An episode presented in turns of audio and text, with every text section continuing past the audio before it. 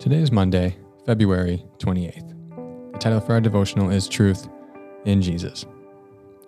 This week in our life changing community campaign, we're talking about the topic of truth from the perspective of how it should change our lives in a community. John talked about the significance of truth in the context of belonging a few weeks ago, so I'll try not to duplicate what he said there, but there will, of course, be some overlap. Truth is one of the primary themes of John's gospel, and he makes some rather strong statements about it. So, a couple of notes on the truth in John's gospel. First, truth is in the person of Jesus. John 1:14 says the word became flesh and made his dwelling among us. We have seen his glory, the glory of the one and only Son who came from the Father, full of grace and truth. John 14:6 Jesus answered, I am the way, the truth, and the life.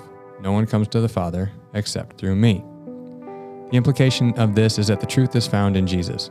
If we want to know what is true, we must look to Jesus himself, what he taught and how he lived, what he did and what he said. He is truth.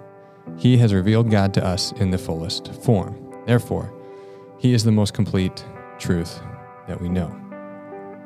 Secondly, we are called to worship in spirit and in truth. John 4:24 God is spirit, and those who worship him must worship in spirit and truth. Worship without the truth is not true worship. Taken with one, it implies a worship of God through Jesus as he truly is. Failure to worship God in the truth of Jesus is indeed idolatry, then, in that we are worshiping a false version of God. Thirdly, the truth sets us free from enslavement to sin. John 8 31 to 36. So Jesus said to the Jews who had believed in him, If you abide in my word, you are truly my disciples, and you will know the truth, and the truth will set you free. They answered him, We are offspring of Abraham, and have never been enslaved to anyone. How is it that you say you will become free? Jesus answered them, Truly, truly, I say to you, everyone who practices sin is a slave to sin. The slave does not remain in the house forever, the son remains forever. So if the son sets you free, you will be free indeed. You'll notice in verse 32, it is the truth that sets you free. Then in verse 36, it is the Son who sets you free. Which is it? Jesus' answer would be yes, both.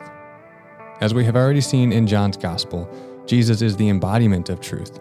So to accept the truth is to accept Jesus, and to live in the truth is to follow Jesus' teaching as he tells us in John 8. In closing, then, the truth is thoroughly wrapped up in Jesus. To be a community of truth, then, we need to be a community centered on the life and teaching of Jesus. For reflection, commit to finding the truth in Jesus. He is the ultimate source of truth and has described reality as it is. Therefore, to follow his teaching and his way of life is to follow the truth. In community, then, this means committing to finding and living in the truth of Jesus together.